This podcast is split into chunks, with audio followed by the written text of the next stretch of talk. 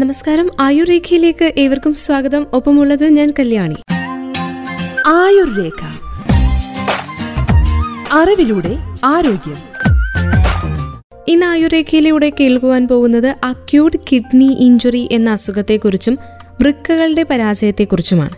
വൃക്കകൾ പെട്ടെന്ന് പണിമുടക്കുന്ന സാഹചര്യത്തെയാണ് അക്യൂട്ട് റീനൽ ഫ്ലെയർ അഥവാ അക്യൂട്ട് കിഡ്നി ഇൻജറി എന്ന് പേരിട്ട് വിളിക്കുന്നത്. വൃക്കകൾക്ക് ക്ഷതമേറ്റ് രക്തത്തെ ശുദ്ധീകരിക്കുന്ന പ്രക്രിയ ഇവ നിർത്തിവെക്കുന്നതോടെ അപകടകരമായ ബയോകെമിക്കലുകൾ നമ്മുടെ ശരീരത്തിൽ അടിഞ്ഞുകൂടാൻ തുടങ്ങും. സാധാരണഗതിയിൽ ആശുപത്രിയിൽ പ്രവേശിപ്പിച്ചിരിക്കുന്ന അതീവ ഗുരുതരാവസ്ഥയിലുള്ള രോഗികളിലാണ് അക്യൂട്ട് കിഡ്നി ഇഞ്ചുറി കണ്ടുവരുന്നത്. മരണകാരണമായേക്കാവുന്ന ഈ വൃക്ക തകരാർ കണ്ടെത്തിയാൽ ഉടനടി ചികിത്സ ആരംഭിക്കേണ്ടതാണ്. വൃക്ക തകരാറിന് മുൻപ് രോഗിയുടെ ആരോഗ്യനില തൃപ്തികരമായിരുന്നുവെങ്കിൽ കൃത്യസമയത്തെ ചികിത്സയിലൂടെ രോഗിയെ പൂർണ്ണമായും സുഖപ്പെടുത്താനും സാധിക്കും. ഇനി എന്തൊക്കെയാണ് ഇതിന്റെ ലക്ഷണങ്ങൾ എന്ന് നോക്കാം. അക്യൂട്ട് കിഡ്നി ഇഞ്ചറിയുടെ ലക്ഷണങ്ങളിൽ പ്രധാനപ്പെട്ടവ മൂത്രത്തിന്റെ അളവ് കുറയുക, കാലുകളിൽ നീര് വെക്കുക, ക്ഷീണവും ദുർബലതയും തോന്നുക, ശ്വാസമെടുക്കാൻ ബുദ്ധിമുട്ട് നേരിടുക, മനം മറിച്ചിൽ അനുഭവപ്പെടുക, ഛർദി, ചുഴലി തുടങ്ങിയവയൊക്കെ ഉണ്ടാവുക. ഇവയെല്ലാം വൃക്ക തകരാറിന്റെ ലക്ഷണങ്ങളാണ്. ചില സമയത്ത് ലക്ഷണങ്ങൾ ഇല്ലാതെ വൃക്ക സ്തംഭിക്കുന്ന അവസ്ഥയുണ്ടാകാം. ലബോറട്ടറി പരിശോധനകളിലൂടെ മാത്രമേ രോഗം സ്ഥിരീകരിക്കുവാൻ നമുക്ക് സാധിക്കുകയുള്ളൂ. ഇനി പ്രധാനപ്പെട്ട കാരണങ്ങൾ, എന്തുകൊണ്ടാണ് ഇങ്ങനെയുള്ള അസുഖം വരുന്നത് എന്ന് നോക്കാം. വൃക്കകൾക്ക് നേരിട്ട് സംഭവിക്കുന്ന നാശവും വൃക്കകളിലേക്കുള്ള രക്തയോട്ടത്തിലുണ്ടാകുന്ന തടസ്സങ്ങളും മൂത്രം പുറന്തള്ളുന്ന കുഴലുകൾക്ക് തടസ്സമുണ്ടാകുന്നതിനെ തുടർന്ന് ശരീരത്തിൽ മാലിന്യം അടിഞ്ഞുകൂടുന്നതുമെല്ലാം വൃക്ക തകരാറിന് കാരണമാകാം. അക്യൂട്ട് കിഡ്നി ഇഞ്ചറി അഥവാ വൃക്ക തകരാറുകൾ ഉണ്ടാകുന്ന സമയത്ത് അതിലേക്ക് ചെയ്യേണ്ടുന്ന ചികിത്സ എന്താണെന്ന് വെച്ചാൽ വൃക്ക തകരാറിലേക്ക് നയിച്ച കാരണങ്ങൾ കണ്ടെത്തി അതിനുള്ള പ്രതിവിധിയാണ് ഡോക്ടർമാർ തേടുക.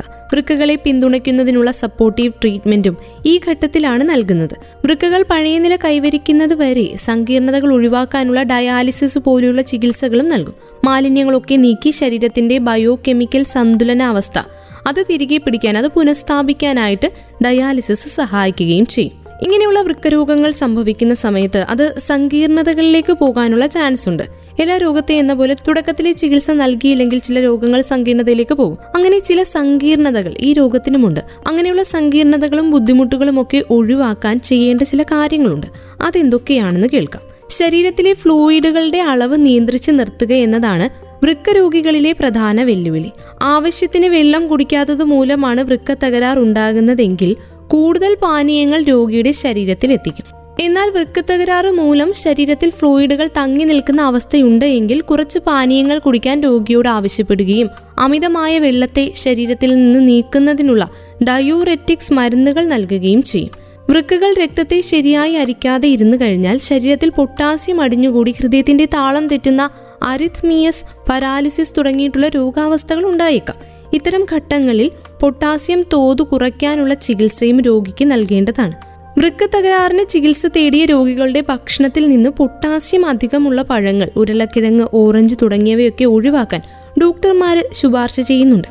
പൊട്ടാസ്യം തോത് കുറവുള്ള ആപ്പിളുകൾ, പപ്പായ, പേരയ്ക്ക, സ്ട്രോബെറികൾ തുടങ്ങിയവ രോഗികൾക്ക് നിർദ്ദേശിക്കപ്പെടാറുണ്ട്. പ്രതിദിന ഉപ്പിന്റെ ഉപയോഗം 5 ഗ്രാമിലേക്ക് നിയന്ത്രിക്കണം. Fast food, frozen food, canned food ഇതൊക്കെ ഒഴിവാക്കേണ്ടതാണ്. ഏതെങ്കിലും രോഗം വന്നു കഴിഞ്ഞാൽ ഡോക്ടറെ കാണാതെ സ്വയം ചികിത്സ നടത്തുന്നതും മെഡിക്കൽ സ്റ്റോറിൽ പോയി വേദനസംഹാരികൾ അടക്കമുള്ളവ വെറുതെ വാങ്ങി കഴിക്കുന്നതും വൃക്ക തകരാറിലേക്ക് നയിക്കാം. പ്രമേഹം, ഹൃദ്രോഗം തുടങ്ങി രോഗിയുടെ മുൻകാല രോഗചരിത്രം വൃക്ക തകരാർ പരിഹരിക്കുന്നതിനുള്ള ചികിത്സയിൽ ഏറ്റവും സുപ്രധാനമായിട്ട് വേണ്ട കാര്യങ്ങളാണ്. പുകവലിയും മദ്യപാനവും ഒഴിവാക്കിയുള്ള ആരോഗ്യകരമായ ജീവിതശൈലിയും വൃക്ക രോഗികൾ പിന്തുടരേണ്ടതാണ്. നമുക്ക് ഓരോരുത്തർക്കും 2 വൃക്കകളുണ്ട്. ഓരോന്നിനും ഏതാണ്ട് നമ്മുടെ മുഷ്ടിയുടെ അത്രയും വലിപ്പം. ജീവിതത്തിന് നിർണായകമാണ് വൃക്കയുടെ പ്രവർത്തനം. ശരീരത്തിലെ ജലത്തിന്റെ സന്തുലിതാവസ്ഥ പരിപാലിപ്പിക്കുകയും രക്തത്തിൽ സോഡിയം, പൊട്ടാസ്യം, ഫോസ്ഫറസ് ഇങ്ങനെയുള്ള മിനറലുകളെ ഏകോപിപ്പിക്കുകയും ചെയ്യുക. ദഹനം, പേശിയുടെ പ്രവർത്തനം, ഉപയോഗിക്കുന്ന രാസവസ്തുക്കൾ, മരുന്നുകൾ ഇവയ്ക്കൊക്കെ ശേഷം രക്തത്തിൽ നിന്ന് മലിനമായ ഉപോൽപ്പന്നങ്ങൾ നീക്കം ചെയ്യൽ, രക്തസമ്മർദ്ദം നിയന്ത്രിക്കുന്നതിന് സഹായിക്കുന്ന എൻസൈമായിട്ടുള്ള റെനിൻ ഉൽപ്പാദിപ്പിക്കൽ, ചുവന്ന രക്താണുക്കളുടെ ഉൽപ്പാദനത്തെ ഉത്തേജിപ്പിക്കുന്ന എറിത്രോപോയിട്ടിൻ ഉൽപ്പാദിപ്പിക്കൽ, എല്ലുകളുടെ ആരോഗ്യത്തിന് ആവശ്യമായിട്ടുള്ള വിറ്റമിൻ ഡിയുടെ ഒരു സജീവ രൂപം ഉൽപ്പാദിപ്പിക്കൽ, ഇങ്ങനെയുള്ള കുറേയേറെ ജോലികൾ ചെയ്യുന്നത് നമ്മുടെ വൃക്കകളാണ്. ദിവസം തോറും വൃക്കകളിലൂടെ 180 ലിറ്റർ, അതായത് 50 ഗാലൺ അധികം രക്തമാണ് കടന്നു പോകുന്നത്. ഇനി ഈ വൃക്ക പരാജയം എന്നത് വൃക്കകളുടെ പ്രവർത്തനം നിലയ്ക്കുമ്പോഴാണ് ഉണ്ടാവുക. അതായത് വൃക്കകൾ പരാജയപ്പെടുമ്പോൾ വിഷാംശങ്ങളും പാഴ്വസ്തുക്കളും അമിതമായ ജലാംശവും ശരീരത്തിൽ അടിയുകയും വ്യക്തിയെ രോഗാവസ്ഥയിലാക്കുകയും ചെയ്യും. തീക്ഷ്ണമായ വൃക്ക പരാജയം പെട്ടെന്ന് വൃക്കകൾ കേടാകുന്ന അവസ്ഥയാണ് പരിക്ക്, രോഗം അല്ലെങ്കിൽ വിഷാംശം എന്നിവ കൊണ്ട് ഉണ്ടാകാം. ഇവയ്ക്ക് ചികിത്സ തേടുമ്പോൾ വൃക്കയുടെ പ്രവൃത്തി സാധാരണഗതിയിലാകും. ഇനി പഴക്കമേറെ ചെന്ന വൃക്ക പരാജയമുണ്ട്. ഏറെക്കാലം പഴക്കം ചെന്ന വൃക്കരോഗം സംഭവിക്കുമ്പോൾ വൃക്കയുടെ പ്രവർത്തനം സാവകാശം നഷ്ടപ്പെടുകയും അത് ആരോഗ്യ സങ്കീർണതകളിലേക്ക് നയിക്കുകയും ചെയ്യും. തുടക്കത്തിൽ ഇത് അറിയണമെന്ന് പോലും ഇല്ല, വൃക്കകൾ ചുരുങ്ങാൻ തുടങ്ങും. ഇത്തരം ചുറ്റുപാടിൽ ഡയാലിസിസിനോ അല്ലെങ്കിൽ വൃക്ക മാറ്റി വെക്കലിനോ വിധേയമാകേണ്ടി വരും.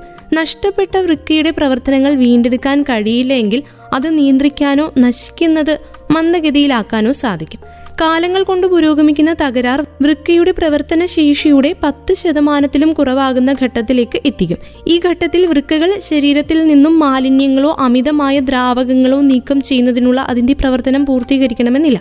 അങ്ങനെയാകുമ്പോൾ വിഷാംശങ്ങൾ രക്തത്തിൽ അടിയാൻ തുടങ്ങുകയും അത് ആ വ്യക്തിയെ രോഗത്തിലേക്ക് നയിക്കുകയും ചെയ്യും. വൃക്കരോഗങ്ങൾ അതിന്റെ ഏറ്റവും സങ്കീർണതകളിലേക്ക് നീങ്ങുന്നതിന് മുന്നേ തന്നെ തുടക്കത്തിലേയുള്ള ചികിത്സ, പ്രാരംഭ ചികിത്സയാണ് ഡോക്ടർമാരും എല്ലാവരും ശുപാർശ ചെയ്യുന്നത്. അതിനാൽ വൈകിക്കാതെ തന്നെ ചികിത്സ തേടുകയാണ് വേണ്ടത്.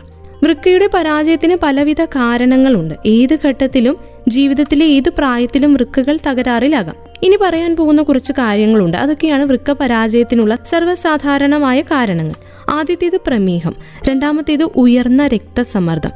പോളിസിസ്റ്റിക് കിഡ്നി ഡിസീസുകൾ ഉണ്ടെങ്കിൽ, വൃക്കയിലെ നെഫ്രോണുകൾ പടിപടിയായി നഷ്ടമാകുന്ന അവസ്ഥ വരികയാണെങ്കിൽ, ക്രോണിക് ഗ്ലോമെരുലോനെഫ്രിറ്റിസ് എന്ന അസുഖം, ഇത് വൃക്കയുടെ പ്രവർത്തനം എന്നേക്കുമായി നഷ്ടമാകുമ്പോൾ ഈ ലക്ഷണങ്ങളെ യുറീമിയ എന്നാണ് വൈദ്യശാസ്ത്രത്തിൽ വിശേഷിപ്പിക്കുന്നത്.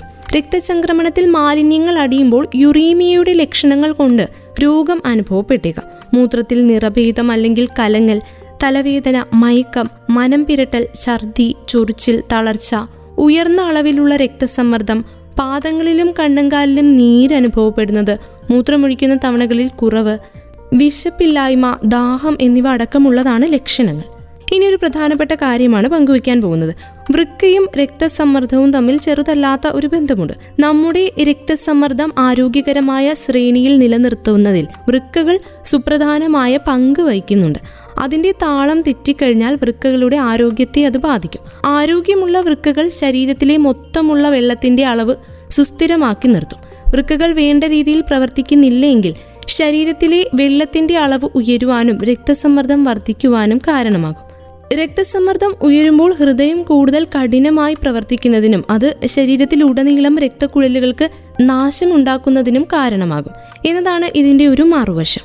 ഹൃദയാഘാതം ഇത്തരത്തിലുള്ള രോഗികളിൽ സംഭവിക്കാറുണ്ട്.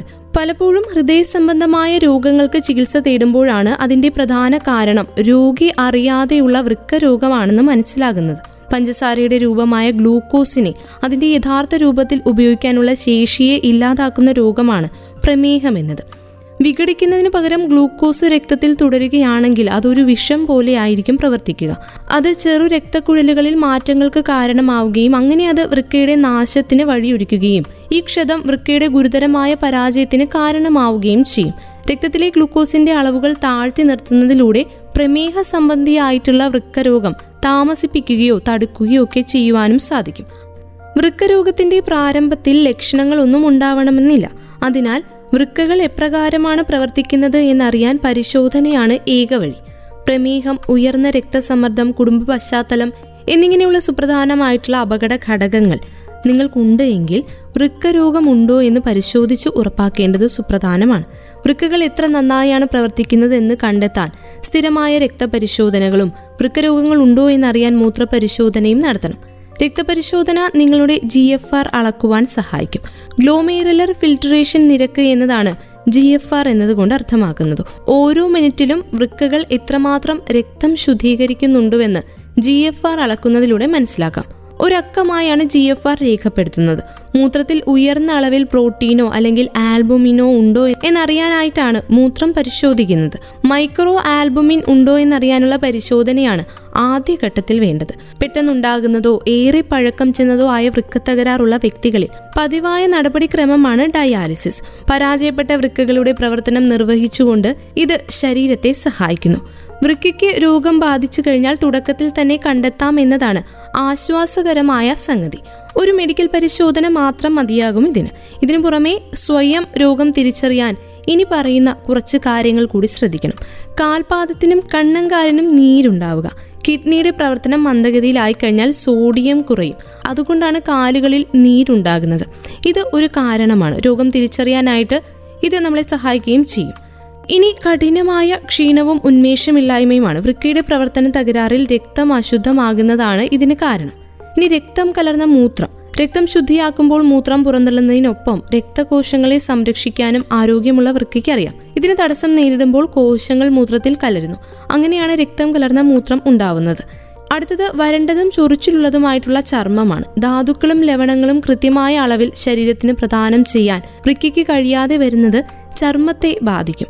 ഇടവിട്ട് മൂത്രമൊഴിക്കാൻ തോന്നുന്നതും ഒരു ലക്ഷണമാണ്. പ്രത്യേകിച്ചും രാത്രിയിൽ വൃക്കയ്ക്ക് കൃത്യമായി വേർതിരിക്കൽ പ്രക്രിയ നടത്താൻ സാധിക്കാത്തതാണ് ഇതിന്റെ കാരണം.